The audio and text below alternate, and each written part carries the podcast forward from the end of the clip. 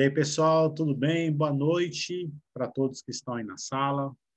Muito, mais uma vez, quero agradecer a presença de todos os alunos e todos os convidados que estão hoje participando desse Hangout, é, junto com o maestro Naber Mesquita.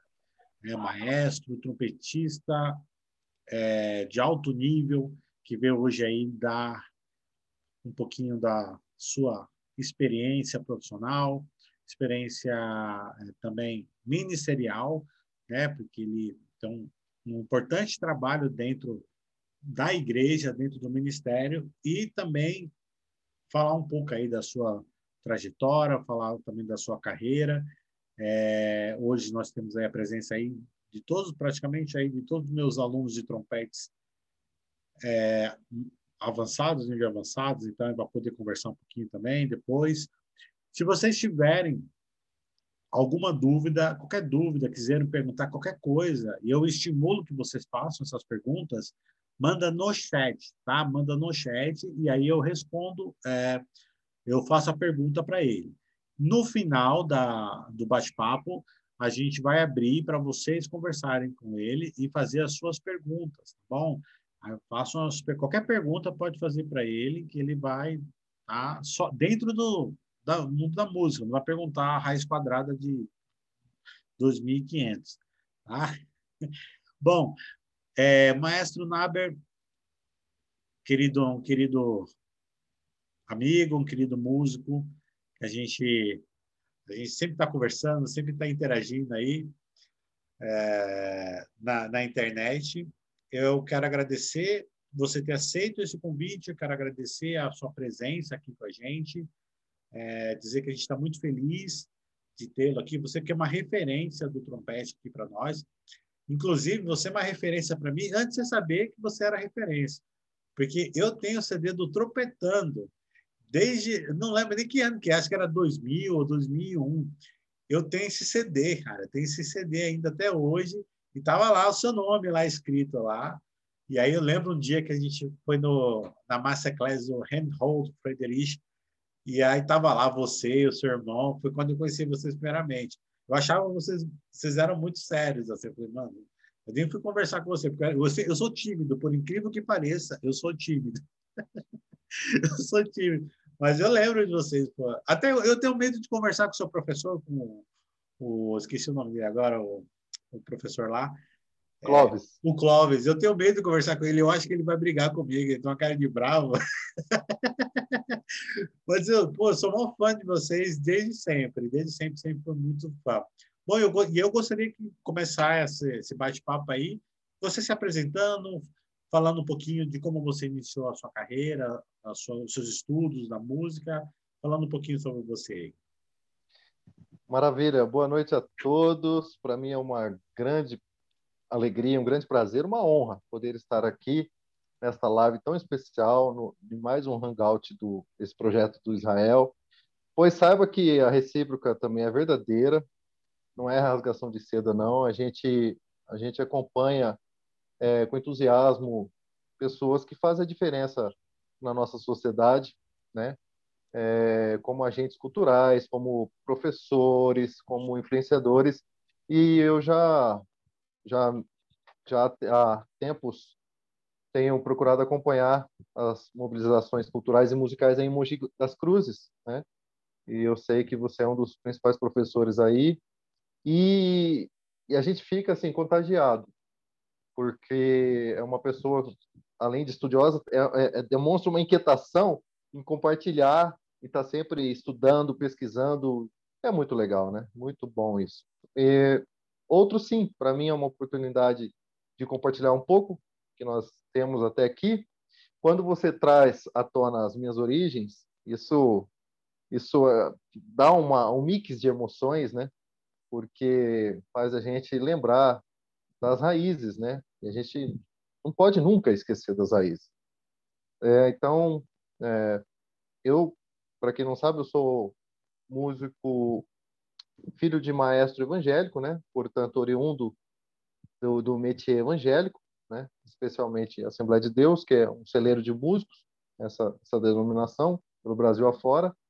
Eu sei que muitos por aqui, nesta live, de repente vai se identificar, é, porque a Assembleia de Deus não é que ela é melhor ou pior, mas na, na sua, no seu histórico, né, de denominação, já transpo, transpondo aí um século, uh, ela, ela teve uma, uma efusão muito grande de instrumentos de sopros a partir uh, do fomento de banda de música, né?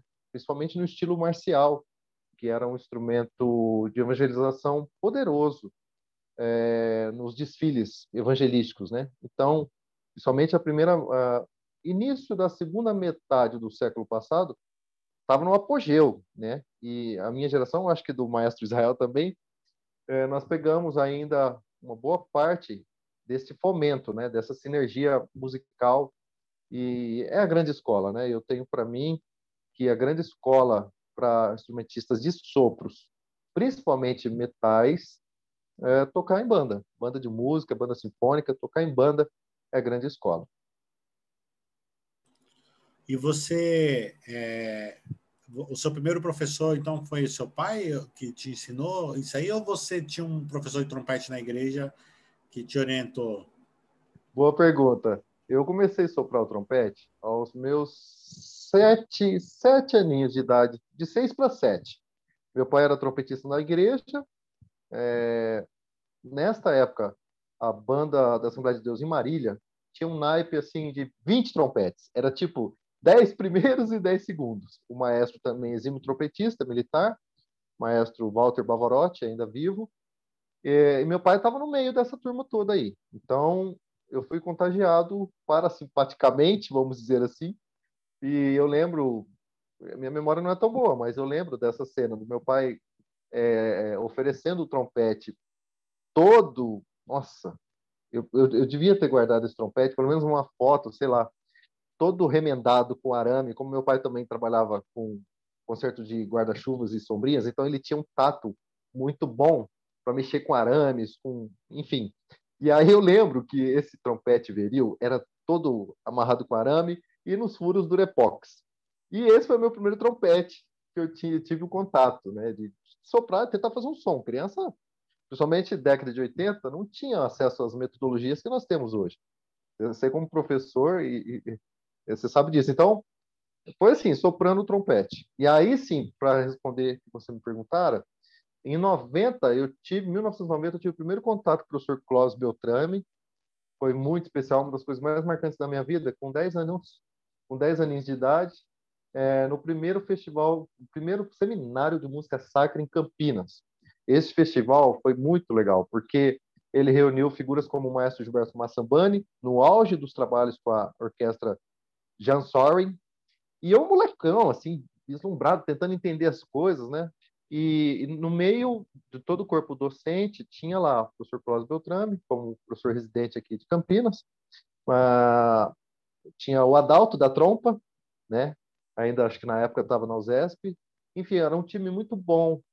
E foi o meu primeiro contato. Aí, em 93, 94, por um curso de extensão dentro da Unicamp, que eu tive, sim, primeiras aulas regulares. Então, até aí, até aí, e eu faço questão de pontuar isso, é, meus métodos era tocar a pasta da banda da igreja, com esses arranjos oriundos de Marília, do maestro Walter Bavarotti, que, como exímio trompetista, sempre escreveu coisas assim sofisticadas, principalmente para a linha do trompete. Inclusive, fazendo um bom merchan aqui didático, é, no meu disco, se não me, me falha a memória, a quarta faixa é, é o arranjo, um desses arranjos do maestro Walter Bavarotti, um tema e variações, do hino 14. E eu me, me, me empolguei, inspirado nesse arranjo, pedi para o meu irmão Nélio, trompetista também, profissional, fazer uma terceira variação, ou melhor, uma segunda variação, e eu fiz cadência, já com o pezinho no, no Arban, né, no Carnaval de Veneza. Então, assim, só, só para tentar contextualizar meus primeiros professores e, e, meus primeiros contatos técnicos, né, vamos dizer assim, porque músico de igreja, década de 80, era meio na raça, né? Então, o meu método era até os 10 anos de idade, pelo menos, de 7 a 10, 11 anos, assim, era tocar pasta. E ai de mim se eu não tocasse pelo menos metade da pasta da banda, porque minha mãe falava assim, Albert, para, vem, vem para dentro, para de sai da rua, porque seu pai vai chegar do serviço e eu vou falar que você não pegou no trompete hoje. E era assim. Eu sobrevivi.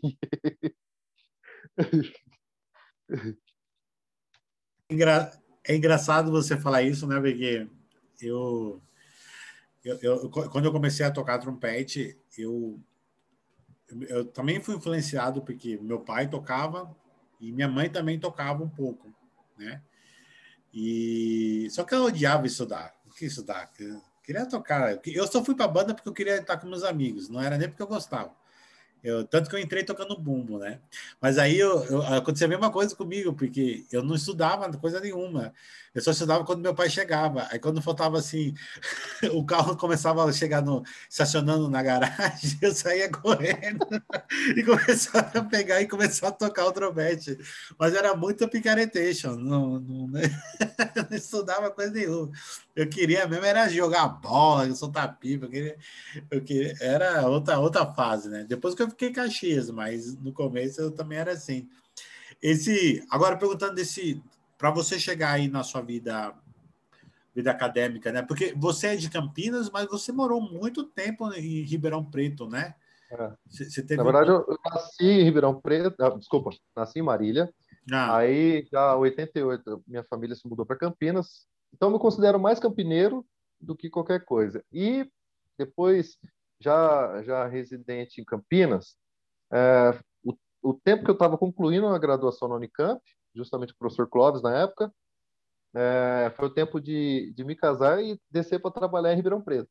Então, em 2001, a partir de 2001, eu, eu, eu morei em Ribeirão Preto durante, uh, durante uns 17 anos, e para mim, isso foi um upgrade na minha carreira, porque lá em Ribeirão Preto eu tive a oportunidade de fazer praticamente todo o repertório sinfônico orquestral com a Orquestra Sinfônica de Ribeirão Preto e, e assim, sem muitos recursos, né? Porque apesar de ser uma das orquestras mais antigas do país e, e tocando sempre ali no, no, Teatro Pedro II, que é um dos, dos maiores teatros, dos melhores teatros do Brasil, o terceiro maior teatro de ópera, eu pude fazer praticamente todo o repertório é, sinfônico orquestral, foi uma experiência muito legal.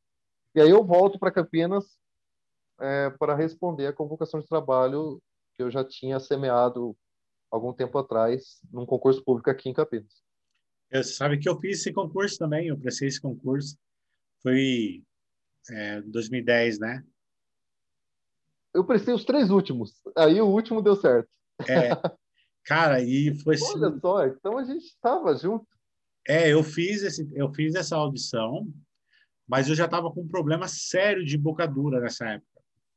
Eu fiquei em último lugar. Foi, foi dos, de tudo que eu prestei, foi a minha pior prova foi justamente para a Orquestra Campinas. Poxa vida. Mas eu tive um, eu tive um, um tipo de distonia focal, né?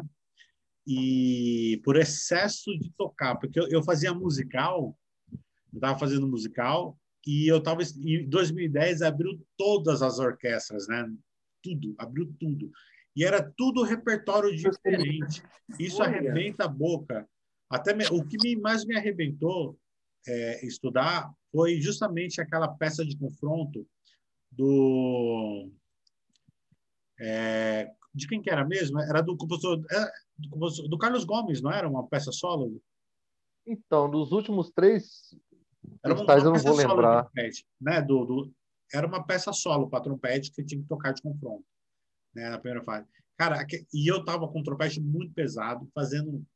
É, Talvez o entrada. O último foi entrada. Não, teve do Honegger. Teve entrada do Honegger, mas tinha uma música brasileira para tocar, não tinha? De. Ah, tá.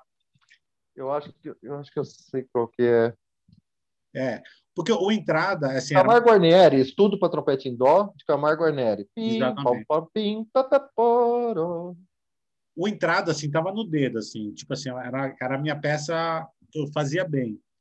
Mas o, o, o esse, esse, essa peça do Guarnieri, sabe, eu, eu, eu não, eu deu, um, deu uma trave na minha boca. Acho que eu estava estudando demais, estava zoando. é solo, né? Solo, solo, não tem acompanhamento, não tem nada. É, Estudo para trompete em dó de Guarnieri. É, então, e eu sempre tive dificuldade de tocar com trompete dó, é, porque eu nunca consegui comprar um trompete dó que eu pudesse experimentar, né? tipo ver, fazer aquele set, né, combinação.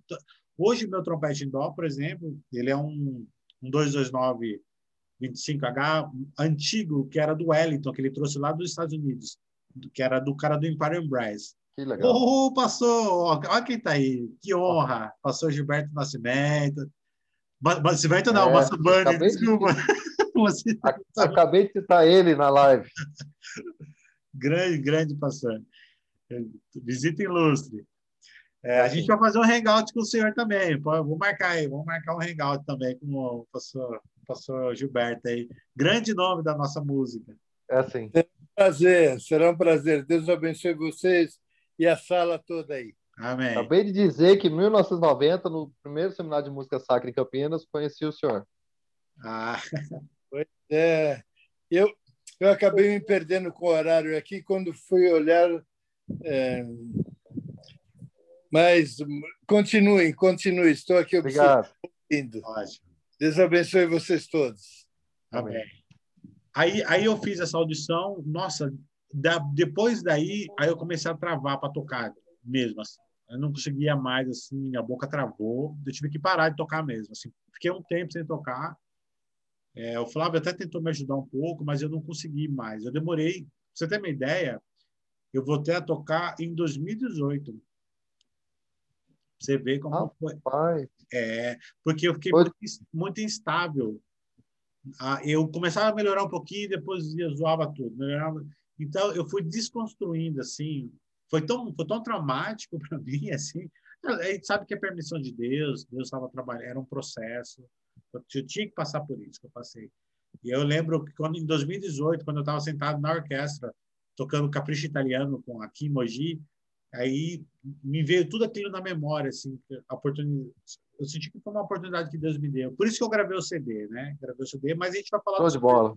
A gente vai falar do seu CD mais para frente. Eu queria que você falasse um pouquinho mais aí. Então, como é que foi o processo de é, lá em Campinas, assim, quais suas experiências que você trouxe de lá e como é que foi a audição, essas coisas. Você fala do, do da, da vinda para Campinas, né? Preto, né? É, de Ribeirão ah, Ribeirão Preto. Preto. É, Ribeirão Preto foi. Eu, eu vou tentar resumir, porque para mim, para mim foi, foi uma, mudança, uma mudança de vida, sabe, Israel? Porque assim, eu já estava empregado em duas bandas municipais aqui na região, num tropé de, de correrias, porque eu estava terminando minha graduação na Unicamp, tocando na banda municipal de Americana e Sumaré. São bandas profissionais, um repertório sinfônico, principalmente da banda Sumaré, você conhece, é uma banda expressiva, acho que bi, tri, campeã nacional. E a demanda de trabalho era grande, né? A pegada de, de, de primeiro trompete, muitas demandas, enfim. E, de repente, eu fui informado que Ribeirão Preto estava com vagas abertas. E o, o que eu conhecia de Ribeirão Preto é de ter participado de um festival Campo Jordão enquanto bolsista. E eu fiquei encantado, porque, no final das contas, na, na, na relação da, da, programação daquele ano no Festival do Campo Jordão, eu não vou precisar aqui o, o, o ano que foi, mas foi Orquestra Sinfônica Ribeirão Preto tocando a sétima de Beethoven com o Michuk regendo. Então, assim, a molecada do festival estava tunada, ansiosa, aguardando essa apresentação e foi assim que eu conheci a Orquestra Ribeirão Preto. Nesta época que eu já eu trabalhava profissionalmente aqui em duas bandas municipais, eu fiquei sabendo da vaga, desci para Ribeirão Preto, meninão assim, é, é, ousando arriscar na vida, e eu lembro que quando eu cheguei no, no na praça que fica ali o Teatro Municipal de Ribeirão Preto, o municipal, não o Teatro de Ópera Pedro II. Eu fiquei aquecendo no jardim e, e o horário foi passando, foi passando, de repente o inspetor, é, é me ouvindo de longe, falou: Você é o Naber? Ó, oh, é, a banca já está indo embora. Você veio para tocar na audição? Eu falei: Sim. Eu lembro de estar entrando já um pouco correndo no, na coxinha ali do teatro. E eu fiz uma prova razoável, razoavelmente boa. Tinha que tocar Haydn, né, para variar, primeiro, primeiro movimento de Haydn, ainda sem acompanhamento mesmo. E alguns poucos trechos orquestrais. Era um, um, uma prova, uma audição assim, simples, objetiva, sem muita, muita coisa. E para mim, para minha surpresa, eu, quando eu acabo de tocar, tinha alguns, alguns amigos desconhecidos ali assistindo, né? Falaram, ah, se você não passar, acho que não passa mais ninguém. Eu falei, poxa, legal ouvir de quem está aqui desde cedo ouvindo, né? E eu lembro que na época eu só tinha um trompete Yamaha de estudante. E eu acho que no máximo eu estava com um trompete Mi bemol emprestado do professor Clóvis para tocar o Hyde. Então, assim, para minha alegria, a partir daí, eu trabalhei oito anos com o nosso amigo, irmão Eliezer Fernandes Ribeiro, né? Que é o primeiro trompete da hoje da OSPA, lá em Porto Alegre. E foi uma parceria muito boa, porque a gente se comunicava, assim, por, por sim, simbiose, né? Por ter, termos feito a mesma escola com o professor Clóvis, então foi muito gratificante, mesmo utilizando trompetes bem diferentes, né? Aí aí cai por terra aquela ideia de que não tem que ter o mesmo equipamento, porque senão a gente tocou praticamente de tudo oito anos, ele fazendo o primeiro trompete, eu o segundo com o trompete Monete e ele com o trompete Bar. E foi uma experiência muito legal, muito gostosa. Depois, quando ele sai para trabalhar na OSPA, eu assumi a cadeira de primeiro trompete e tive a oportunidade de tocar peças interessantes, como Promenade, é, é, tendo essa continuidade de trabalho. Mas, só concluindo a sua pergunta, né, a minha volta para Campinas foi justamente quando eu fiquei sabendo que a orquestra aqui ia abrir, ia abrir concurso, e a gente sabe que isso é muito difícil, é, mais difícil que o ano bi, biênio, né? Tem que o mês biênio ali de, de fevereiro é algo muito específico, tem que o mundo parece que tem que conspirar a favor para que dê tudo certo. Você sabe bem disso, como funciona. E aí eu ousei participar desse concurso e pelo fato da Orquestra Campinas ser uma orquestra pública e já com mais de 90 anos, ela atrai muitas, muitos olhares, né? Tanto de maestros quanto de músicos ou da crítica é, musical em geral.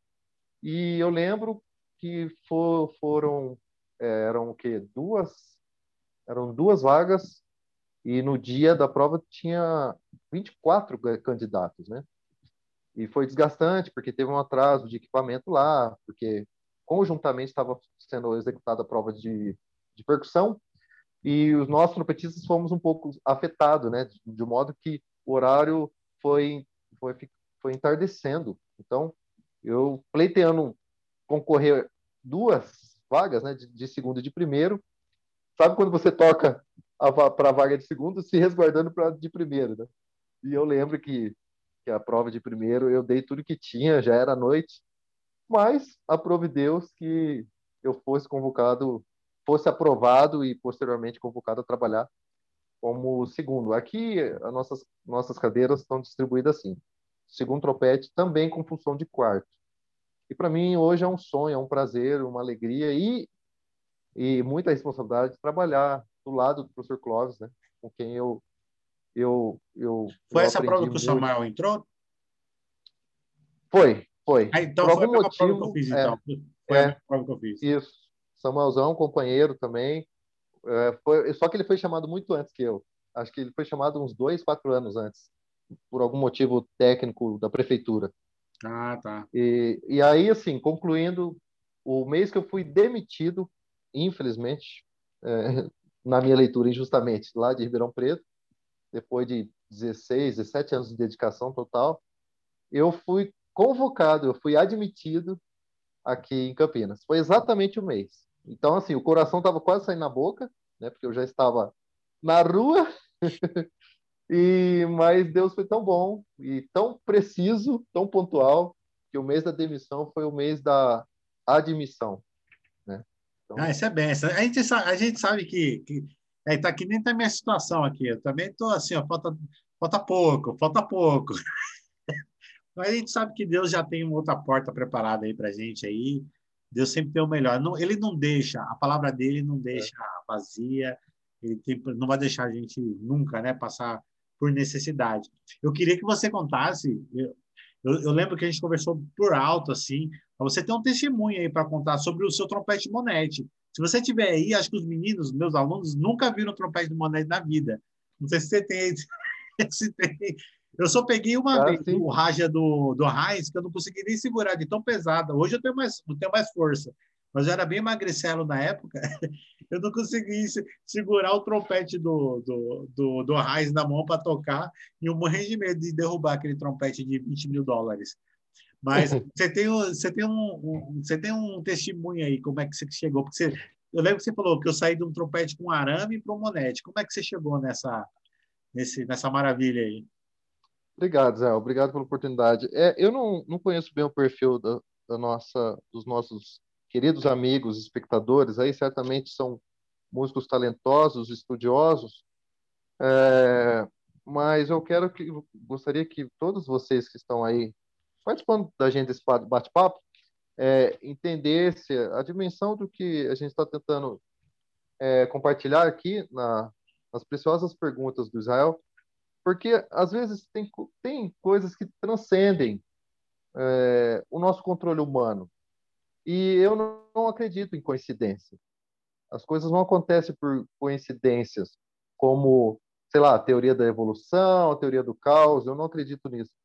Então, não se assustem quando eu, eu estiver aqui falando em resposta ao mestre Israel sobre esses acontecimentos. Eu falo daquilo que eu vi, vivencio, né? Então, para mim, são milagres, milagres mesmo. Milagres, às vezes, não se explicam, mas se registram e se compartilham, né? Então, para mim, também é um milagre, sim, quando o maestro Israel me pergunta sobre o equipamento, porque eu vim de uma família humilde, né? Para não falar pobre. E então, assim, para mim foram conquistas muito pontuais é, talvez para a leitura de alguém demoradas, né? Mas na hora, na hora certa, Deus faz as coisas acontecerem. Então, eu comecei com, com esse trompete, esse resto de trompete que meu pai tinha, durante muito tempo já morando em Campinas, era um trompete de um, de um senhor amante da música, que me emprestaram um, francesinho, um trompete francês, eu não vou lembrar a marca. Ele era muito estreitinho, mas funcionou durante muito tempo, eu tenho eterna gratidão por isso. Depois, muito depois, meu pai emprestou alguns cheques do meu tio e a gente pôde comprar um Yamaha T100S. Nem se fabrica mais, era estudante do estudante. Mas eu gostava muito da vibração desse instrumento. Né? Yamaha, em geral, eu sempre falo que é o custo-benefício melhor para trompete. Uh, e aí, uh, até por influência do professor Clóvis, esse timbre que que conquista a gente é, desse equipamento, é, o sonho era ter um equipamento, um trompete Monete, né?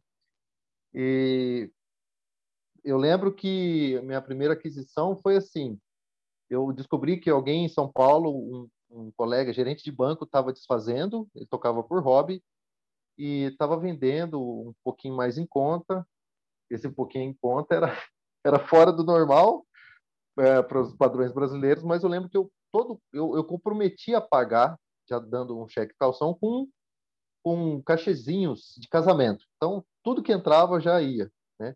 E então foi assim que eu, que eu adquiri o primeiro. Foi um Propete Monete série 900, sem banho. E tive muitas, muitas alegrias com ele, apesar de ser tubo grande, como, como o Israel tá, tá dizendo aí. Tá, tá... Porque, assim, é bom pontuar que o, a, o fabricante Dave Monetti, ele hoje ele tem no portfólio vários modelos. Não quer dizer que é melhor ou pior que as outras marcas. Talvez seja o mais caro, mas não quer dizer que seja melhor ou pior.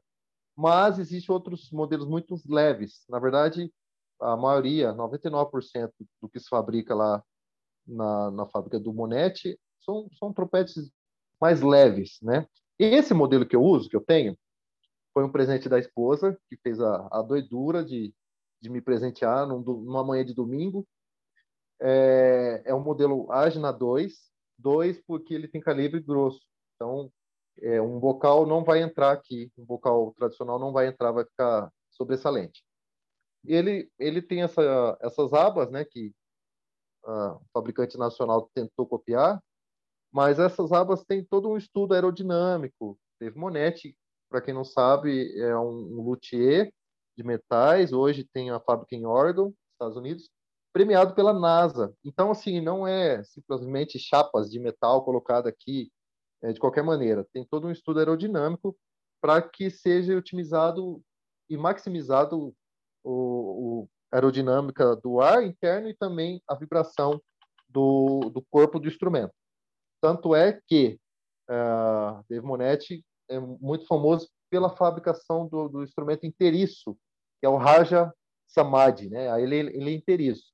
O Tomás Salles, é, durante muito tempo, usou, por exemplo, o rosqueável. De longe, você achava que era inteiriço, mas era rosqueável. Né? É, é um instrumento um pouco diferenciado. Esse meu modelo é uma campana grande, funciona bem para tocar repertório sinfônico, né? orquestral. É, eu gosto muito aqui, principalmente para tentarmos, como se diz, transpor a defasagem acústica da nossa sala de concerto. É, é um instrumento que me dá esse conforto. Mesmo aqui na igreja central, é, por algum motivo desconhecido, a igreja foi toda encarpetada. E a gente, né, eu acho que eu estou falando com a maioria de sopristas aqui, não é fácil tocar instrumento de sopro num ambiente seco, né? Parece que você está tocando, a nota cai na sua frente, né? Suga-se. E, e, esse instrumento ele me deixa mais um pouco mais confortável porque ele tem uma campana bem aberta, ele abre-se no final, né, me dando essa essa projeção mais mais ampla, né? Mas também dá para tocar pianíssimo, sim. Então é, eu, eu pontuo isso porque alguns alguns anos atrás, fora criado algum estereótipo, né? Do peso do instrumento, né? Alguém brinca assim, deixa eu ver esse trompete na. Ai, nossa! Essas brincadeirinhas assim, às vezes às vezes incomoda, né? Porque é uma questão de costume, existe outros outros outros modelos mais leves. E, bom, acho que é isso. É o dia que eu um dia eu vou um dia eu vou ter o meu. Eu já usei bocal. Também. já usei o bocal, mas um dia eu vou ter o meu. Só para os alunos terem uma ideia aí, os instrumentos monetes aí variam o preço aí, mas assim, é. ele é bem acima do valor de, por exemplo, de um bar é, de um bar igual ao meu, um 72 lá, um standard, aquele lightweight lá, aquele que custa uns 2.500 dólares. Um monete aí você vai achar de 6 mil dólares até 25 mil dólares, né? Então é um instrumento assim, uma qualidade assim superior, mas também é mais caro também, o investimento é mais alto. E é um instrumento que é, acho que é o sonho de todo trompetista, até aqueles que falam mal. É o de ter. É, só pontuando, quando a gente fala de valores, hoje eu estou muito consciente de que muito mais que o instrumento vale o instrumentista. E talvez mais que o instrumentista é a música que ele faz, porque ela fica para a posteridade. Então, esta gana que muitos estudantes têm ah, qual é a marca do seu instrumento? Qual a marca do seu, do seu bocal? Meu, qual, sei lá, qual que era a marca do Miles Davis? Ah, hoje a gente sabe, é o Martini, né? Martini. Mas qual era a medida exata do bocal que ele usou? Meu, ele cara fez história. Nisso, né? É, Louis Armstrong, os grandes músicos, né? Então, se a gente parar para analisar no final das contas, o que vai valer é o que vai sair na campana, né? E a plateia não quer saber que marca que é o instrumento, né? Então a gente precisa sempre primar pela música em sua essência. Ô, ô Naber, antes de a gente entrar na, no Naber Maestro e falar do, da sua vivência dentro da igreja como regente, vamos, eu queria que você falasse sobre audições, porque a gente tem muitos alunos aqui que estão estudando e pretendem algum dia é, fazer concursos é, como é que foi a sua experiência agora com o teste da USESP? Porque se você teste seu amigo o Eliezer, né? Ele chegou na final também, né? Eu sei que você, você foi super bem também, você foi até a semifinal. Explica como é que foi esse processo, como foi essa preparação, porque poucos têm essa oportunidade de, de experimentar isso. Pois bem, essa pergunta é bem intensa para mim, porque ela é recente, né? Eu fico feliz que você tenha acompanhado. É, para mim começou o ano o início do ano passado, tentando resumir para vocês, o início do ano passado, a gente achando que ia ser mais o início de temporada, né, aqui nos trabalhos da Orquestra Sinfônica Municipal de Campinas. Uh, o ano estava demorando a acontecer tal, aí veio um rascunho da temporada, da programação. De repente, para nossa surpresa, aquela o noticiário internacional no início de março já estava se instaurando aqui, né? Que era o início da pandemia. E, e eu fiquei sabendo, através de, de rede social, dessa abertura de vaga desse, desse concurso na USESP. E, e quando, quando eu, eu me deparei com, com o edital, a pergunta foi: por que não fazer? Né? E, e daí em diante, aquilo só cresceu dentro de mim como um grande e oportunidade ou pretexto, né, uma grande oportunidade de pretexto de estudo e de reciclagem, né? Porque como todo concurso de orquestra séria ou concurso sério, é você tem todos os trâmites ali implícitos no edital e o conteúdo, que é a matéria prática da prova. Então, eu li o edital atenciosamente, o edital bem objetivo, eu falei, acho que dá pé sim, não tem nada a perder, vai ser uma experiência muito interessante e, e tem tem um diferencial quando o mestre Israel pergunta, Naber, como que foi? Nesse contexto recente, eu já estou eu já estou empregado, então é uma comodidade a mais, né, numa competição. Você não tem nada a perder, né? É, é diferente quando você não tem outro outro ganho e você tem que dar tudo de si no sentido de que você precisa daquela vaga, né? Aquela vaga é o que você mais precisa na sua vida, né? Vamos dizer assim. Então, é, nesse nesse contexto foi um grande diferencial. E consciente disso, eu poderia ou me acomodar, né? É, numa quarentena que só estava começando, me afastando do instrumento, ou aproveitar esse intenso chamado é, é para com material de estudo, né? E eu eu aproveitei, né? Sabendo que a proposta é, sonora é um pouco diferente da que a gente usa aqui em Campinas, é, me apropriei do, um trompete mais tradicional. Eu tenho um bar aqui também, né? Um vocal menor, tudo, e me condicionei para fazer essa prova, né?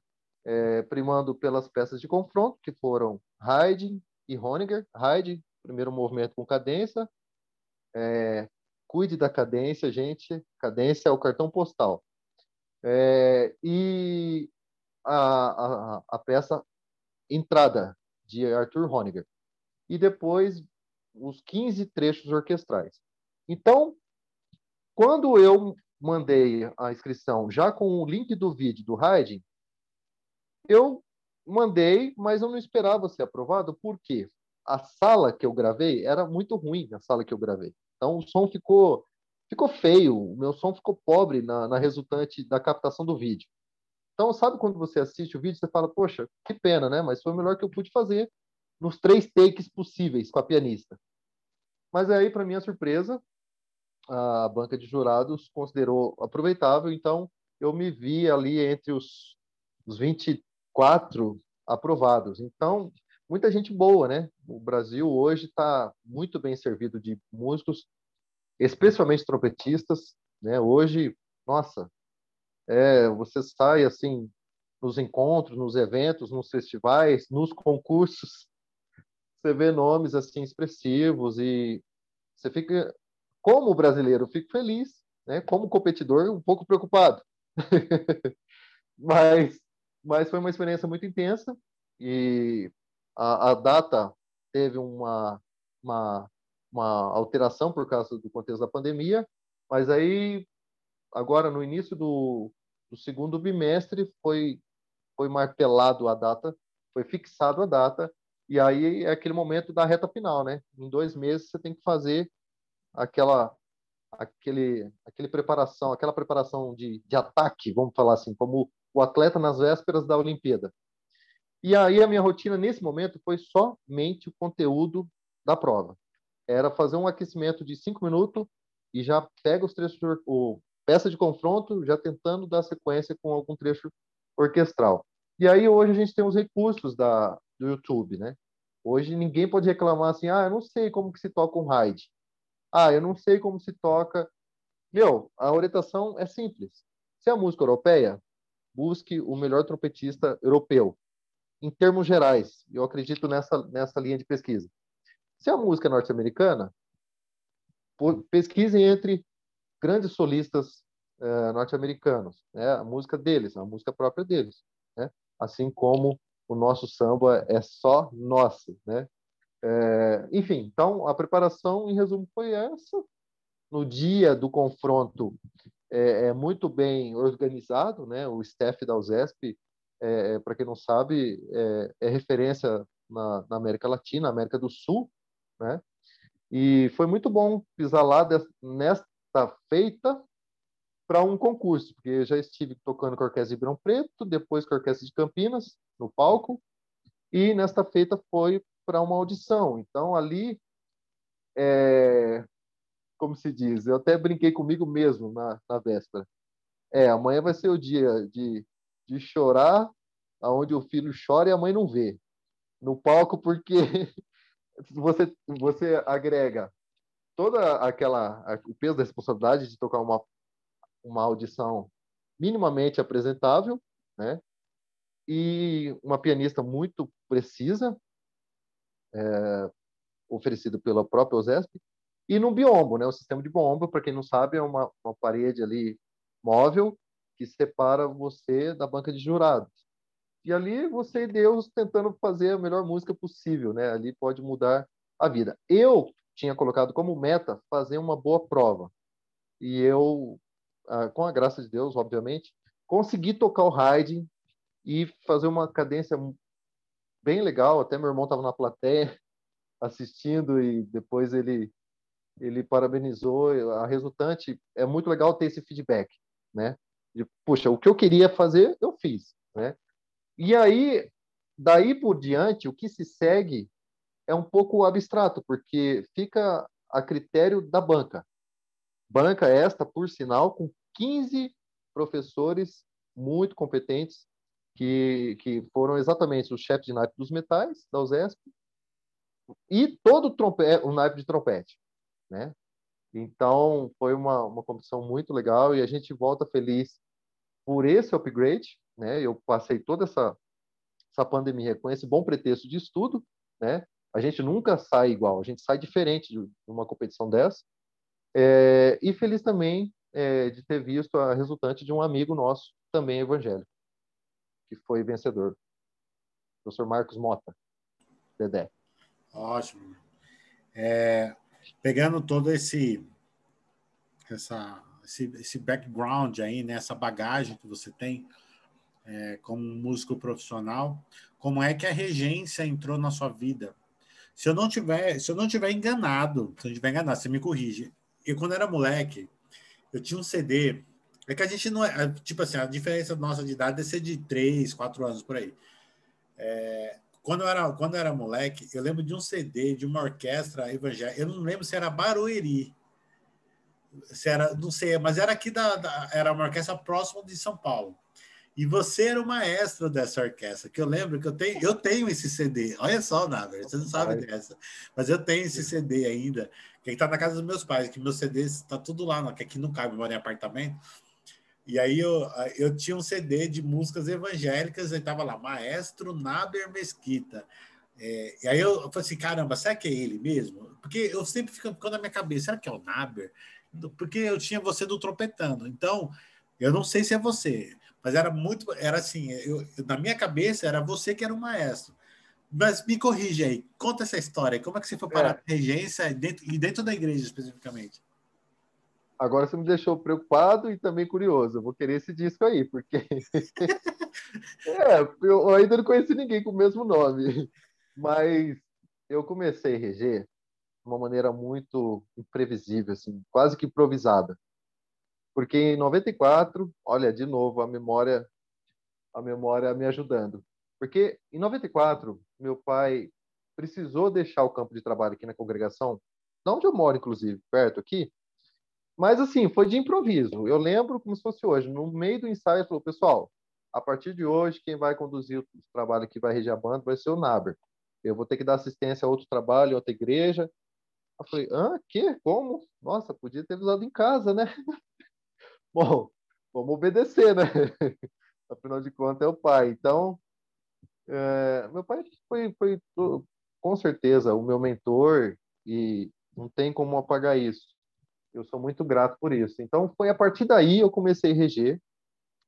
De novo, né? Me, apri, apropriando do ambiente laboratorial que existe dentro de uma igreja evangélica, né, principalmente igreja esta que tem o fomento de banda, orquestra, corais, né, isso ajuda muito para quem quer ter a chance de começar a reger. É, por mais simples que seja o grupo, sempre vai ter um, um coletivo dentro de uma igreja Assembleia de Deus para reger, né? Tanto é a prova disso o maestro Israel. Então, uh, eu comecei a reger dessa maneira. E, algum tempo depois, aliás, foi já morando em Ribeirão Preto, uh, meu tio estava aqui tentando manter os trabalhos da banda, ele me convidou para ajudar na, no registro fonográfico dos principais arranjos que essa banda de igreja tocava. Então, pode ser que esse disco tenha chegado por aí. Foi um disco muito simples, um disco caseiro, na época, nossa, praticamente sem recursos, doação de um amigo da igreja que gostava da banda, que tinha uma mesa de som, e a captação foi genérica. Eliezer Fernandes Ribeiro também ajudou a gente na época, complementando naco de trompete aqui da igreja, e tem arranjos muito legais, assim, arranjos bonitos, no estilo de banda de música marcial, uh, poucas madeiras, mas a gente fez com carinho e eu fiz a direção musical deste registro fonográfico, um CDzinho simples, mas com muito carinho, uns 10 arranjos de, de, de hinos, né? A gente fala hinos tá? do nosso cenário da harpa cristã, arranjados para banda de música. Então eu comecei a reger nesse contexto aí da banda de música aqui do bairro aqui do Campos Elíseos, Campinas. E aí eu eu comecei a pegar gosto pela regência. Então quando eu cheguei na graduação uh, uh, no curso uh, de música na, na Unicamp, eu vi lá que tinha uma matéria letiva de regência orquestral, ou melhor, de prática de prática de regência. E eu aproveitei muito. Foram pelo menos dois semestres e foi muito legal ter esse primeiro contato mais técnico da regência. E, e aí eu fui só pegando pegando gosto pelo, pela expressão do gestual, né? Uh, mestre Israel, como exímio maestro estudioso, sabe o que quer dizer isso, né? Você começa a trazer para si essa expressão do gestual e tentar se comunicar com gestos, né? E de uma maneira, como que se diz, é, inteligente, né? Sem fazer gestos demasiados, né? Como o nosso mestre Gilberto Massambani sempre fala nos eventos. E olha só que interessante, é, sempre foi algo muito espontâneo. É, era essa palavra que eu queria falar. A regência, para mim, nunca foi algo assim, não, eu vou me matricular num curso de regência, ou vou lá para Tatuí fazer, que seria ideal, talvez. Mas foi algo muito, sempre muito inerente ao ambiente que eu estava e espontâneo, né? Começou dessa dessa troca de batuta do meu pai, aí em Ribeirão Preto, também na igreja, de repente a gente começou a juntar músicos da região. Eu estava regendo 100 músicos numa banda regional que durou quatro anos, um trabalho muito legal, muito gostoso. E aí a demanda é outra, né? Imagina você ter que comandar um gestual 100 músicos na sua frente, músicos de igreja, músicos amadores, e aí você tem que se policiar, porque daqui a pouco você está fazendo uma regência cheia de vícios, né? Você sabe bem o que eu quero dizer sobre isso. E também foi uma experiência muito gratificante. Nesse contexto, morando em Ribeirão Preto, algo que me marcou é, enquanto regente é que teve uma situação no intervalo da orquestra, na gestão do grande maestro violinista Cláudio Cruz, ele convidou alguns músicos que gostavam de reger no intervalo do ensaio para a sala dele. E para minha surpresa, ele falou: Naber, né, você também. Ele chamou eu e mais dois, três amigos. E a proposta era essa, que haveria uma, uma, uma pequena turnê na região de Ribeirão Preto, e cada apresentação ele gostaria de que um, um, um amigo da orquestra regesse. E aí eu falei, puxa vida, eu reger esta minha orquestra aqui, profissional, né? Nossa, músicos internacionais aqui, vai ser uma experiência. Bem verdade que era programa B, mas isso em nada me facilitou, porque é, os músicos profissionais que acompanham a live vão concordar comigo que quando a direção de uma orquestra fala programa B, em outras palavras, está dizendo não vai ter ensaio, não vai ter muito ensaio e vai ser os temas muito conhecidos. Então, assim, você fica entre a cruz e o punhal, porque com pouco ensaio você tem que fazer um bom trabalho, porque são obras muito conhecidas. E qualquer erro, o mais leigo espectador vai perceber. E, para minha surpresa, a, a turnê contemplou três P's. Eu nunca esqueço disso, porque foram três cidades com iniciais P: Patrocínio Paulista, é, Porto Ferreira e Pitangueiras.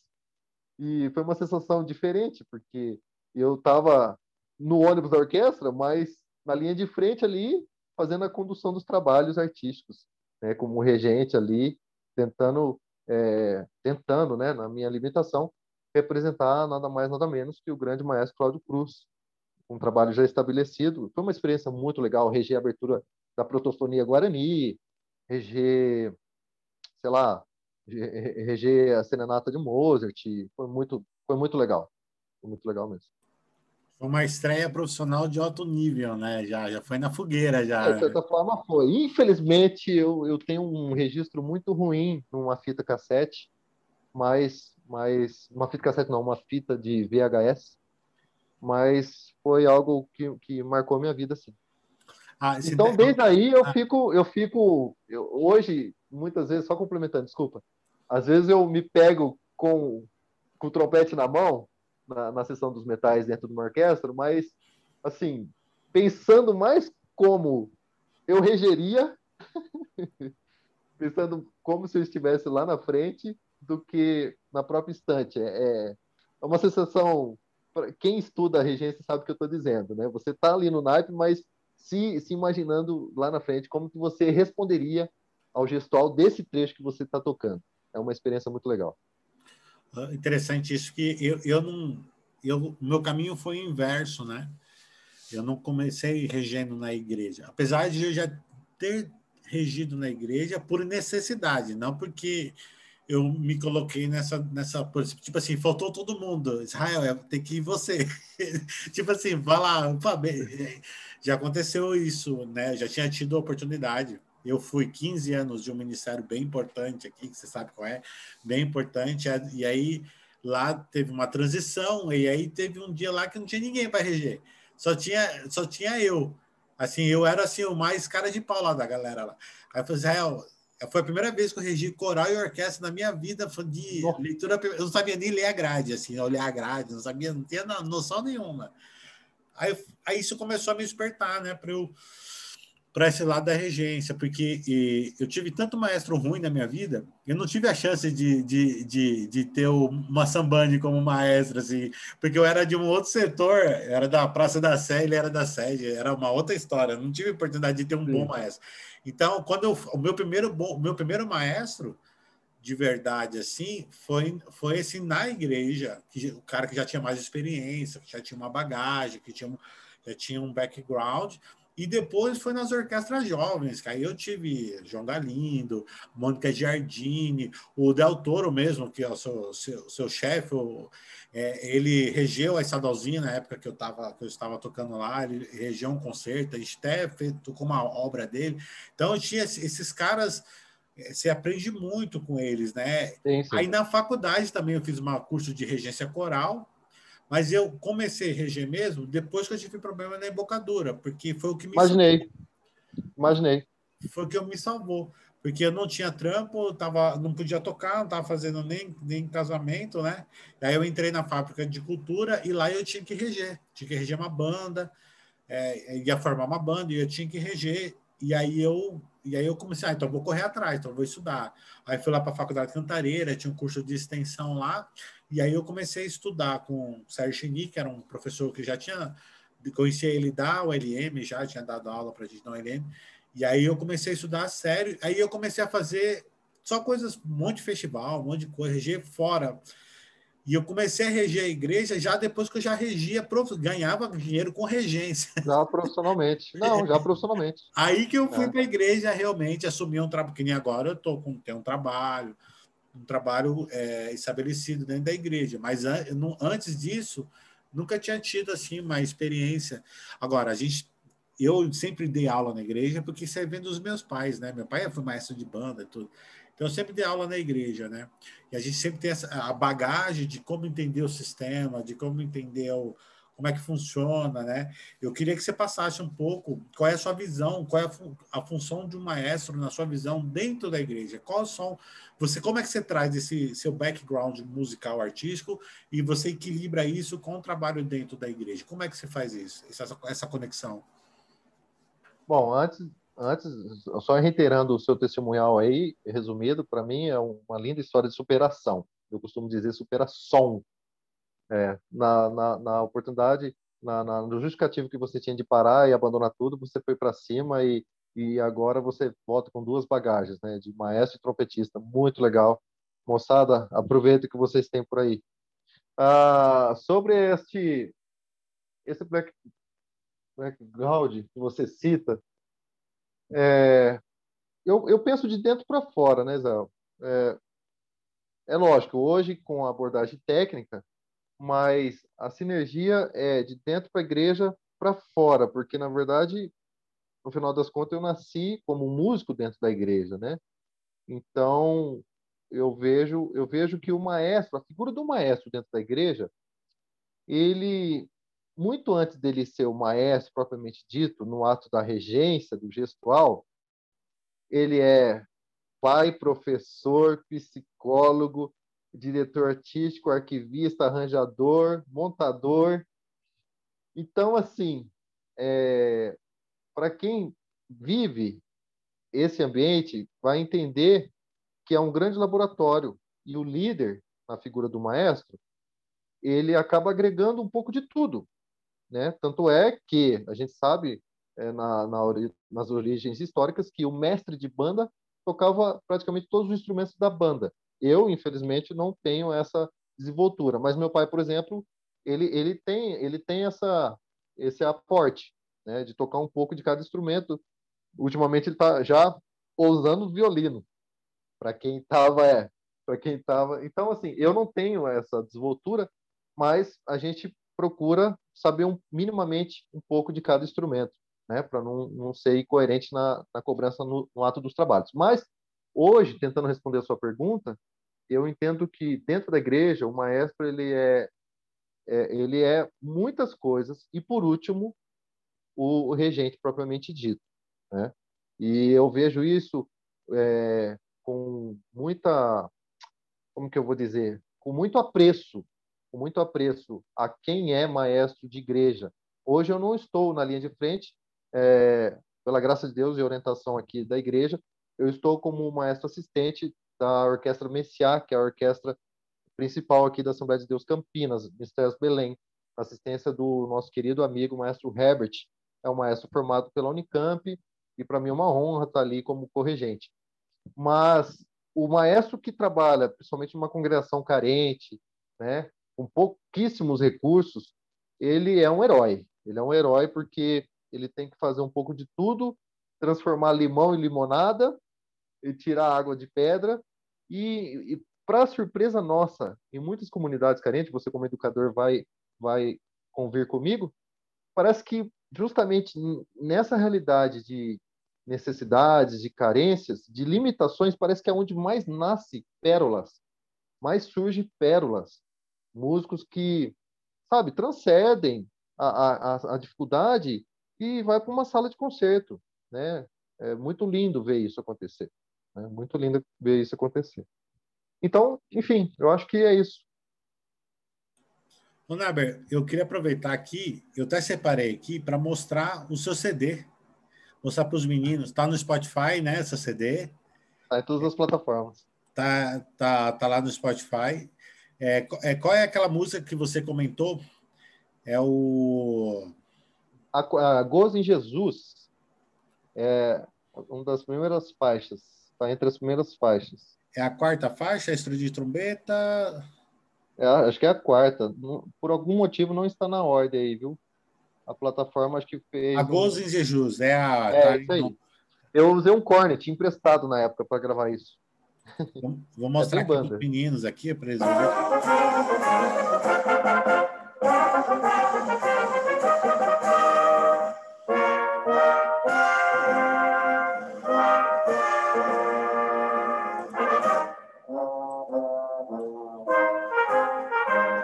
Esse é o tema.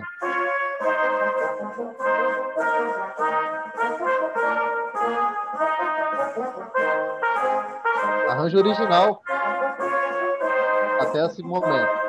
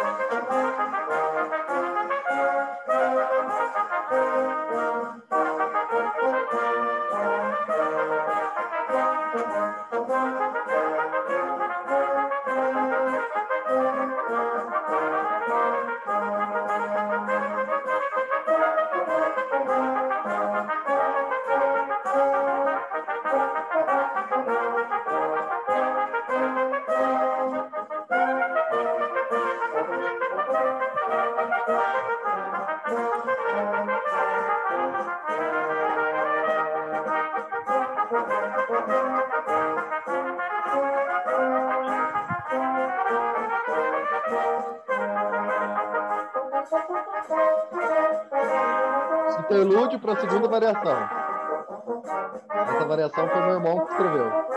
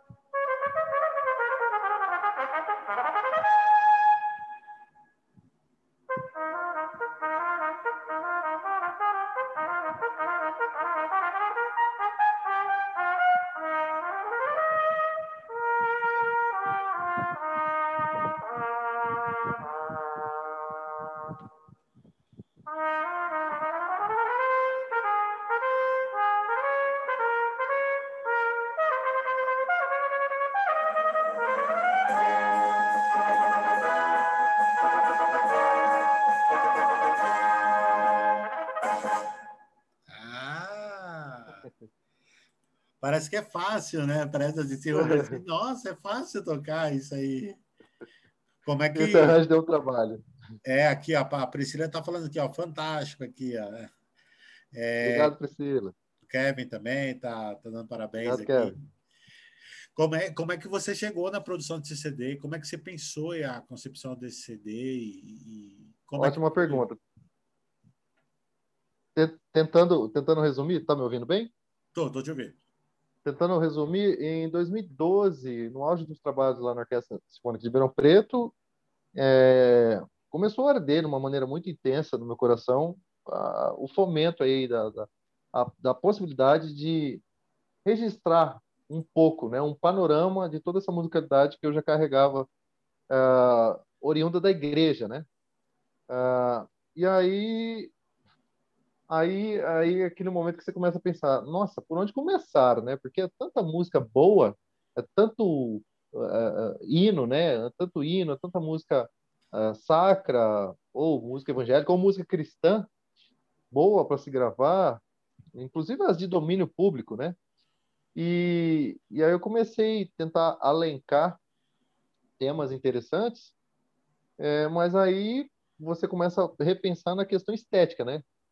Poxa, a liturgia assembleana é uma liturgia musical que contempla do erudito ao popular. Você tem, pelo menos em sua essência, abertura para cantar Aleluia de Handel, mas também o, sei lá, o Agnus Day do Michael W. Smith, né? Por exemplo. Então, eu falei, eu acho que eu vou tentar colocar um panorama é, dessa dessa transição estética, né? Dessa pequena viagem ou dessa grande viagem estilística, mas de uma maneira compacta. Então, eu começo com Bar, né? O disco aí começa com o temão Jesus, Alegria dos Homens. É, e aí vai de Bar a Michael W. Smith. A News Day foi até uma indicação da minha esposa, é, que a gente já tinha usado no casamento o tema. Me deu um trabalho de direitos autorais para pagar para Sony Music, para dona Sony Music, mas hoje. É, eu ainda não paguei foi... eles. Porque eu não coloquei no Spotify ainda. Enfim. Então, é, isso é bem rigoroso. Enfim, e aí eu é, tem um mix aí. De, a maioria são arranjos é, de temas da harpa, né? harpa cristã. Uh, e aí eu procurei mostrar que nem esse arranjo que a gente acabou de ouvir. É, é no estilo de banda de música mesmo. É, eu procurei a primeira metade valorizar, é, homenageando aí um dos primeiros maestros expressivos da igreja, o maestro Walter Bavarotti. A, a segunda parte do arranjo acaba fazendo menção, e no encarte eu escrevo isso, é, do Carnaval de Veneza, né? Nessa proposta de, de escrita trompetística, né? Que tem tema, variação, cadência, uh, que mais? E aí foi assim, quando eu procurei o amigo produtor lá em Ribeirão Preto na época, maestro Jean Angelotti, hoje em São Paulo. E aí a gente começou a rascunhar e, e aí saiu esse, esse projeto aí, feito com muito muito carinho, esmero. Ele que, ele que escreveu os arranjos junto com você? Ah, boa pergunta. Os arranjos mais pops, assim, vamos dizer, for, foram foram na parceria assim com ele. Por exemplo, o meu tributo, o próprio News Day, é, os mais populares, né? O, os eruditos foram mais ideias minhas, né? O Grande Gestu foi co-arranjo, né? Eu lembro que a gente quase brigou por causa disso, porque ele fez o arranjo bem padronizado para as cordas e no outro dia eu tinha desfeito tudo, reaproveitando algumas ideias e isso quase deu briga. Mas, aliás, a gente brigou muito nessa produção, mas Nunca hoje a gente... no arranjo do arranjador, ele odeia. Isso é. É o bebê dele. Mas, é, é, mas hoje a gente é, é, somos grandes amigos e foi fruto de muitas boas brigas esse projeto, né? É, e, no final das contas, é, só compartilhando com, com, o pessoal aí que está tendo a paciência de estar com a gente até agora, o projeto era era é, usar como música de trabalho ao estrugir da trombeta. Para quem não sabe, é do nosso hinário, o hino 469, uma melodia é, é, que tem uma polêmica é, modal, vamos falar assim, né, Zé? O, o, o, povo, né, os congregados costumam cantar pela tradição em modo menor, mas no inário está em modo maior. Eu optei de gravar em modo menor, e só que aí o tecladista, eu lembro como se fosse hoje, um Júnior, tecladista Júnior Balman, Osmar Júnior, músico de igreja, muito talentoso, falou, Naber, não precisa ser triste, né, assombroso, afinal das contas, esse fenômeno é, que nós crentes acreditamos que vai acontecer. É, obrigado, mestre Giba. Deus abençoe. é, vai ser alegre, vai ser alegre para quem acredita uh, nesse fenômeno eminente. Então vamos fazer algo alegre? Vamos, vamos pensar um arranjo?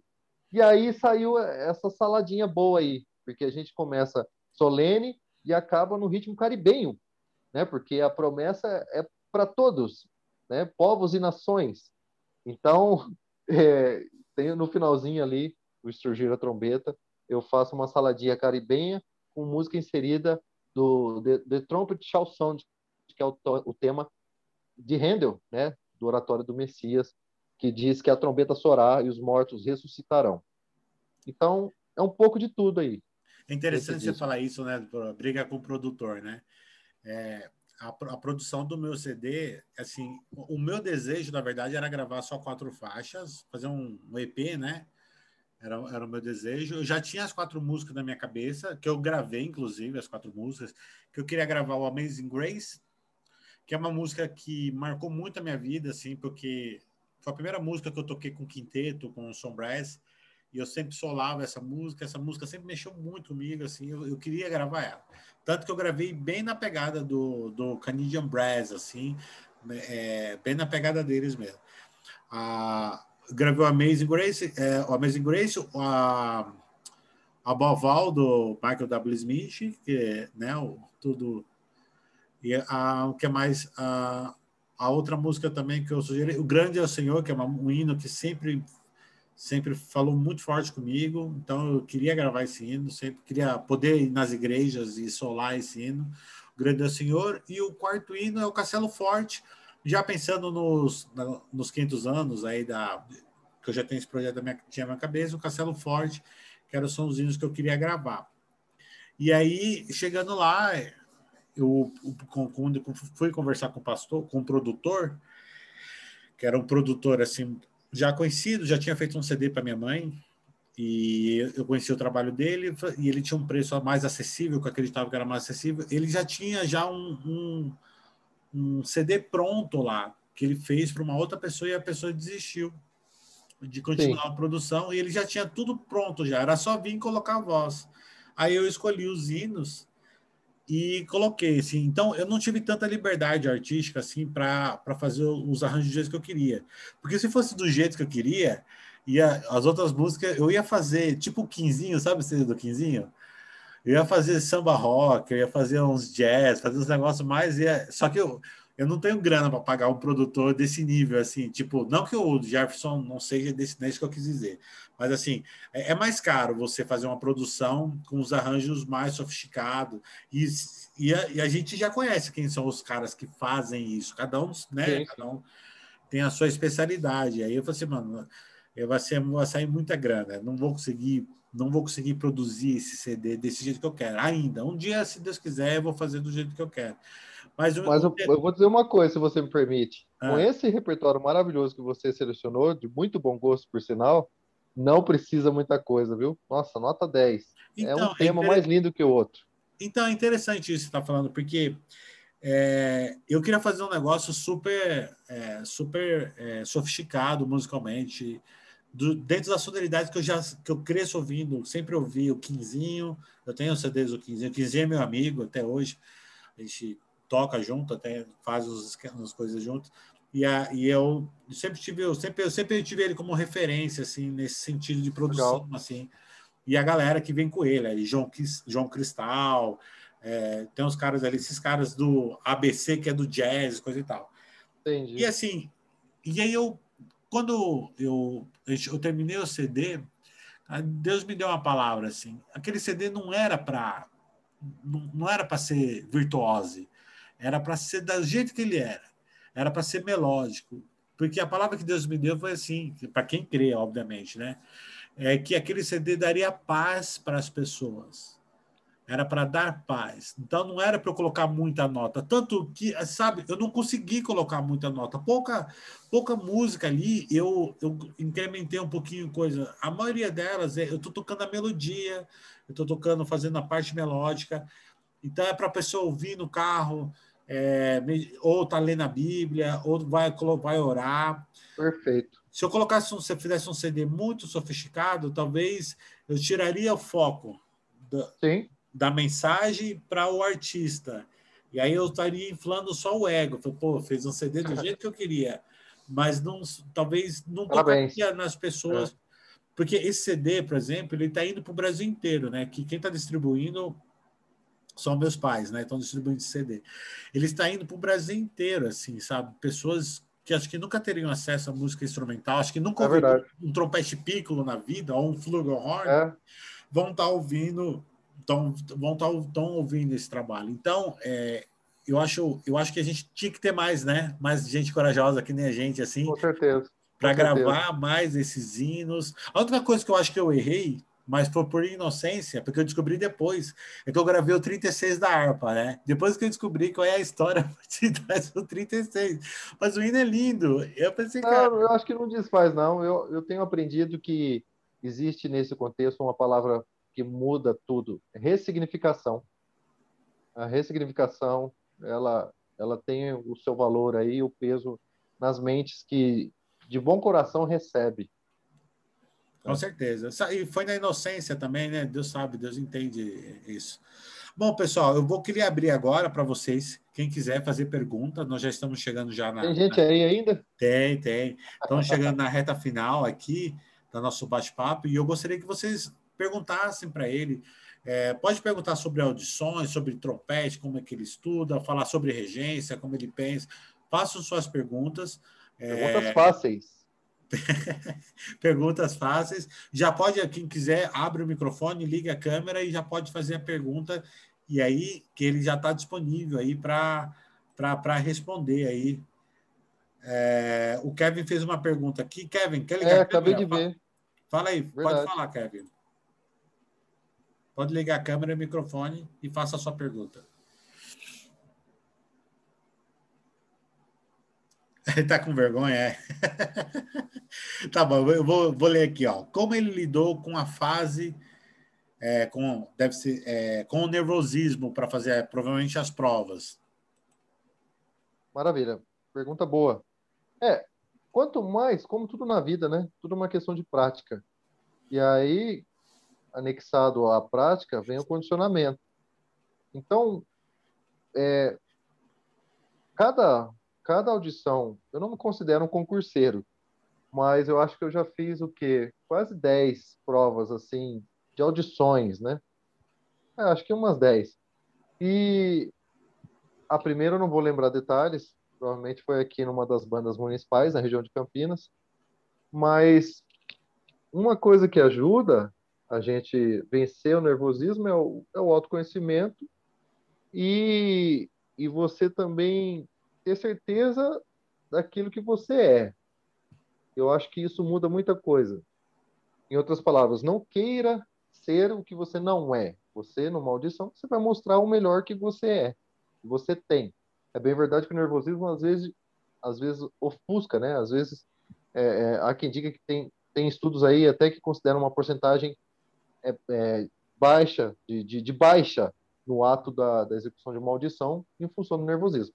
Mas, Kevin, tentando te responder de uma maneira mais objetiva ainda, é, é você procurar ter autoconfiança que você fez o seu melhor no, no, na preparação e no condicionamento. Então, por exemplo, agora nesse último, nessa última experiência, na audição da USESP, eu peguei aí pelo menos duas semanas, 15 dias, só se fazendo simulados em casa. Então, eu pegava o trompete sem muita, muita sistemática, fazer um aquecimento bem, bem rápido e leve, poucas notas, notas longas assim, e já ligava o playback do Haydn e né, tentava tocar de uma maneira inteiriça. Né? Depois eu fazia ali algumas possíveis correções isoladas, mas já me condicionando a uma prática de performance, né? uma prática de apresentação. Mas o nervosismo, e eu vi lá na prova de novo, grandes trompetistas, amigos trompetistas, assim, tocando com muita dificuldade por causa do nervosismo. Né? É, eu, sabendo que ia ter o grau de nervosismo na, no momento, eu me condicionei a pensar em fazer música. Então, em primeira instância, antes de considerar o julgamento da banca julgadora, eu queria tocar para mim um raid bem tocado. Eu queria ter a competência de tocar para mim. Então, esse exercício mental é, de, de, de, trazer para mim a responsabilidade ou a apreciação antes do julgamento de outrem, eu acho que isso me ajudou a entrar com, com relaxamento, com relaxamento, com relaxamento, com desprendimento total. Não, isso não existe. Isso não existe. Você, a grande diferença é que alguns têm controle do nervosismo, outros são controlados pelo nervosismo. Então, Todos ficam nervosos.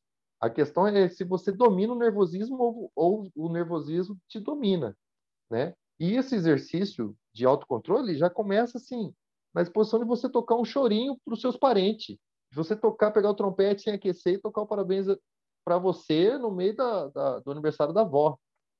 Sabe? É uma exposição. Fala, Nossa, esse menino está tocando, ele é, ele é aluno do, do maestro Israel, já tem aquela cobrança aqui que os outros vão pensar. Não, não interessa. Você quer tocar o feliz aniversário com alegria, com prazer. Então, isso já, esse exercício já ajuda você a romper com alguns fantasmas, né? Aquela vozinha, você vai errar aquela nota aguda do Haydn, você vai errar, você vai errar. Não, é uma escala. Ela é consequência de uma escala. Para pim pom pam pi, né? Então, essa maneira de você abordar as coisas é, te ajuda a tirar o sobrepeso. Tá? Não sei, acho, não sei se eu consegui responder. É, criar, é, criar é, tem muita gente fala, muitos, muitas literaturas falam que é, é o excesso de julgamento. Você vai se julgando, você vai se cobrando tanto.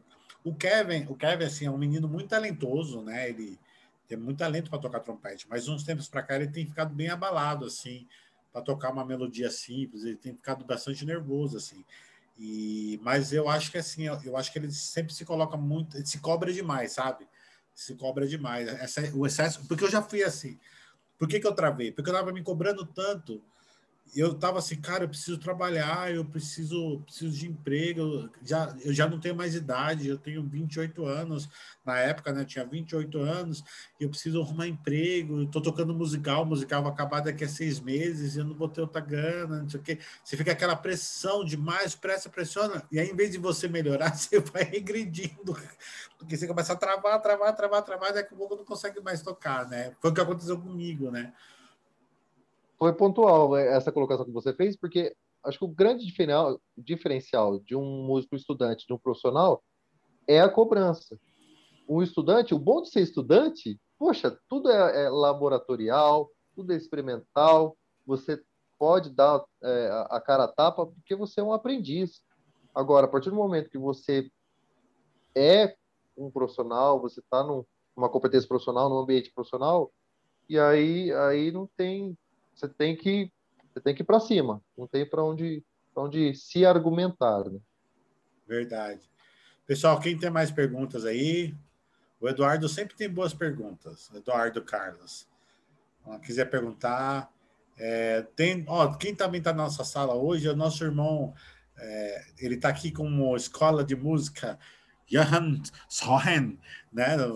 Muito chique, mas é o nosso maestro Milton. Ele está aí também acompanhando a gente aí. Meu amigo. É, Saudações ao Milton. É, ele mandou a paz aqui no início, aqui, está acompanhando.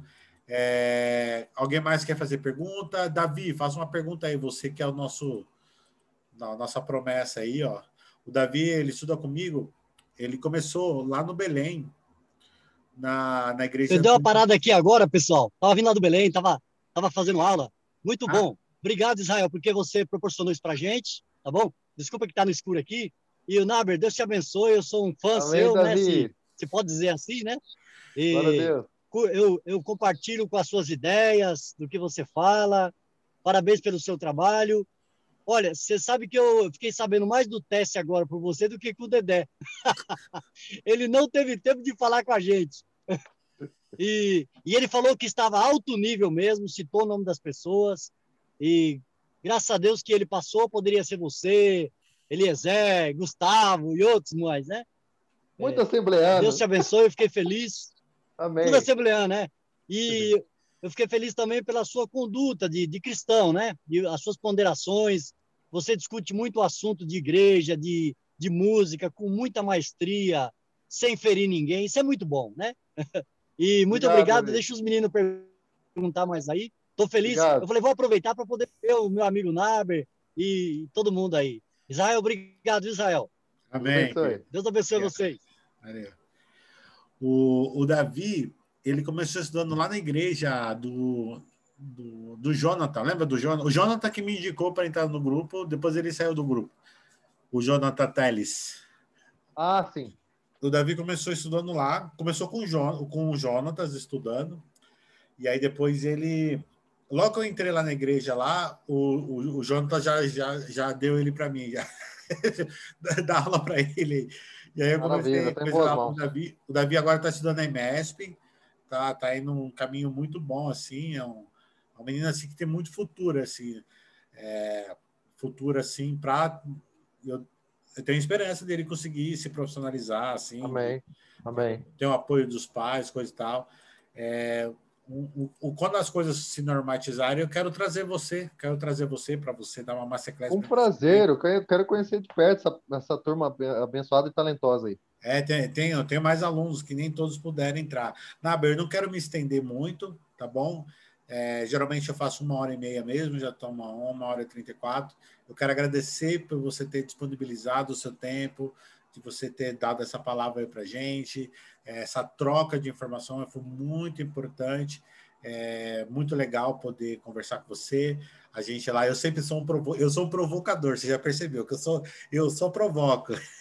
Eu gosto disso, eu gosto. Mas não me leve porque... a sério. Não me leve a não, sério, eu sai, sou um provocador. Sai muito, sai muito aprendizado disso, né?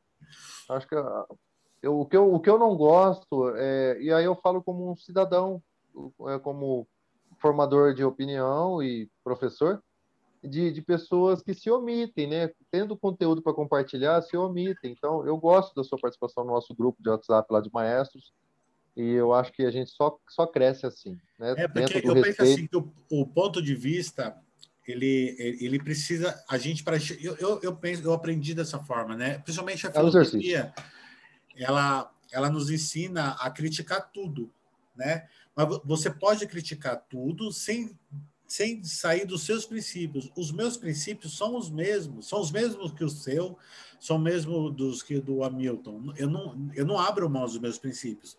Mas o que a gente não pode ter é só uma visão. Você tem que você tem que ver todos os ângulos para você poder dialogar, porque quando não há é. diálogo, não há respeito, né? Eu penso eu penso assim. Então, eu penso assim, até Deus me deu essa oportunidade de, de ter crescido na Assembleia de Deus, de ter ido para uma outra um outro, uma, uma, Assembleia de Deus com outro perfil, com uma outra visão, depois ter ido para a Batista, e eu, eu venho, minha família vem da Deus é Amor, cara. Tipo assim, é, meus, meus parentes, tudo assim. Então, eu tenho, eu tenho a visão de todas essas igrejas, né? E isso. Só agrega. É, agrega, porque faz você aprender a respeitar o diferente, né? Porque é diferente você e você se colocar no lugar do outro. Então eu faço muito esse, esse exercício para eu entender para eu entender, não existe o caminho certo, só existe um caminho, e a gente sabe qual que é o caminho. Só um caminho, a verdade e a vida, ninguém vem ao Pai não ser por mim, e é o que Jesus falou, é isso. Só existe um caminho, mas a gente pode respeitar a opinião e a visão do próximo. Pensamentos humanos, é. é eu acho que isso é, é fundamental para que haja diálogo, entendeu? Para que haja diálogo. Então eu gosto de provocar às vezes assim para pensar, a gente tem que pensar. No mínimo, a pessoa vai parar para pensar, assim, é um exercício. não é. concordo, é. mas ela pensou. É. Deixa uma mensagem final aí para o pessoal, para a galera aí. Maravilha. Bom, sendo o objetivo aqui, antes eu quero registrar rapidamente e quando eu, eu tive conhecimento do, do seu perfil lá no nosso grupo do WhatsApp de maestros evangélicos, a mente deu uma volta. Por quê?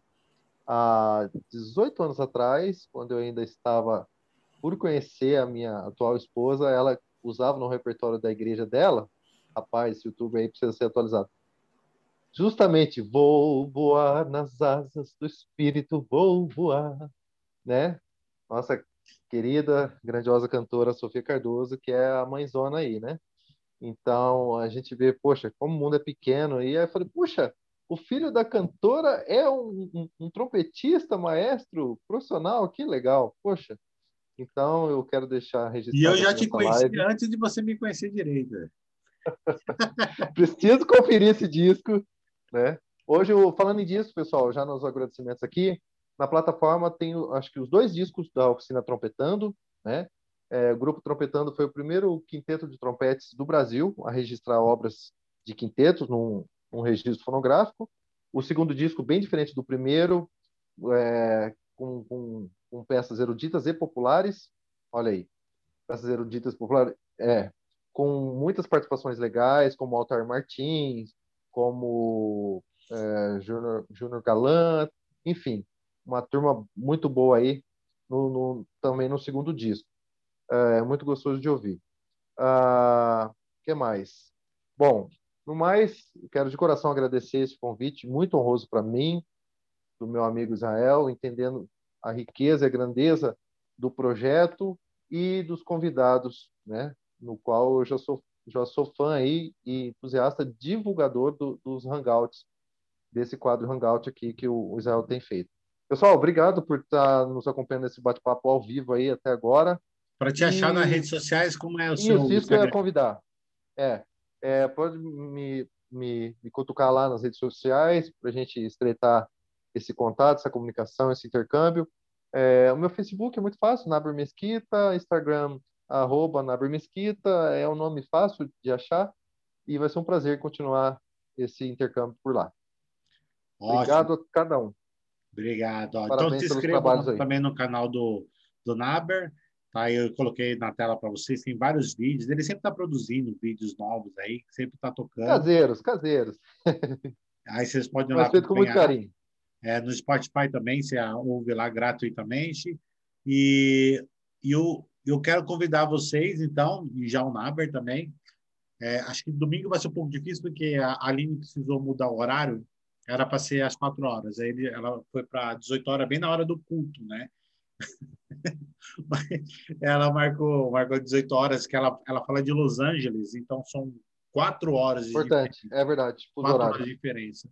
Ah, então ela pediu, precisou mudar de horário, então domingo vai ter a Aline Sardal, que é uma maestrina brasileira, residente nos Estados Unidos. Ela, ela rege o presbiteriano lá, no, lá na Califórnia, e também rege, a orquestra, orquestra de ópera, ela fez mestrado na Azusa Pacific, é, que é uma universidade que tem um curso para ministro de louvor. Não sei se você já, já viu. Que sonho. É um, é um bacharel para ministro de louvor, para você se tornar ministro, porque é, é aquela Azusa fica naquela cidade Azusa, onde do movimento pentecostal. pentecostal. Então essa é uma universidade batista, né? Bem legal. E tem bolsa de estudo, Muito bom. mas faculdade bem legal para ir. Bom saber, bom saber. Tem, tem bolsa de estudo para o bacharel e para o mestrado também. Tem bastante brasileiro lá.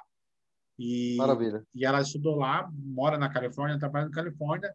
Na segunda-feira, uma super masterclass, uma super aula com Alan Holt, eu fiz aula com ele nos Estados Unidos. Ele era trompetista só mais e nada menos do Phil Collins. Ele era trompetista. Sabe aquele Hot Night em Paris, é, aquele CD maravilhoso do Phil Collins? Ele estava lá tocando. ele era um. Show de bola.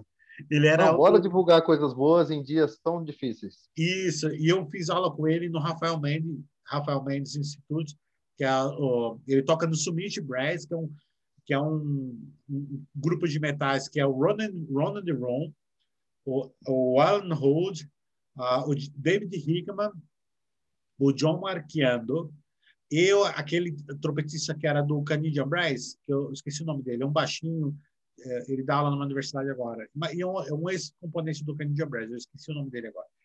Vai ser sucesso. Vai ser ele top. fazia dupla com James Lideman. Lideman. Ele entrou no lugar do do que do Cancer's Blow lá, que faleceu agora recentemente. Então, esse, sim, sim. Olha o naipe, olha o nível. Ele toca com esses caras aí. Nossa, tá, tá super legal. Então, esse cara é Bora é divulgar. top. E ele é muito gente boa. Ele gosta de mim pra caramba, assim. Eu fui mal feliz e eu fiz muita amizade com ele lá. E aí ele vai dar essa canja aí pra gente. Segunda-feira, às quatro horas da tarde, ele vai ele vai estar tá falando lá de Denver com a gente aqui. Ele é professor da Universidade de Denver, Lamont School. E na quarta-feira, para encerrar o mês, encerrar, eu estou trazendo um compositor chamado Larry Clark. Quem é do mundo de bandas já tocou alguma música dele alguma vez na vida, porque Larry Clark ele é é o, é o Robert W. Smith, o James Swerigan e o Larry Clark, são os três grandes. Eu trouxe um dos é um dos três grandes. Muito é, bom. Os caras mais tocados aí, ele topou aí e aí, no mês que vem, eu estou fechando algumas outras, né? É que dá trabalho, você tem que fechar e... Imagina. E cansa a cabeça, né? Não, sucesso. Parabéns aí pela iniciativa. Nossa, em tempos tão difíceis, música para os ouvidos. É, exatamente. Então, eles vão estar tá aí, vão estar tá aí, vai ser... Vou fazendo as traduções simultâneas, estão todos convidados e eu vou mandando o link, fazendo a divulgação aí para vocês. Tá bom? Maravilha. Aproveitando que você ainda está com a tela aí aberta, Certo. Uh, eu ia incentivar a meninada aí, ó, a, a, não só assistir, mas, a, mas compartilhar esses Sons da Esperança. É um panorama do trompete no Brasil. Foi uma produção recente, em plena pandemia, em homenagem ao pessoal que está na linha de frente. É um vídeo muito expressivo. Depois vocês podem assistir com calma, com bons fones e fazer essa divulgação aí, que é um vídeo muito emocionante. Ótimo. Da minha parte, obrigado. Gente, muito obrigado a todos aí. Quem quiser assistir mais sobre outros Hangouts, estamos no Spotify, é, Hangout, Fale com o Maestro, e no YouTube, no YouTube lá, Maestro Israel Cardoso, já está disponível já os, os dois últimos episódios. O do Narber já vai estar entrando logo aí, na segunda-feira já devo estar subindo aí. E o vídeo e o áudio, então, gente, aproveita aí que dá trabalho fazer isso e sem esses convidados tão bons aí, não é, isso não seria possível aí. Gente, muito obrigado, boa noite a todos aí, fiquem na paz e a gente se vê aí na próxima aí. Abração, gente. Até mais. Abração. Até mais.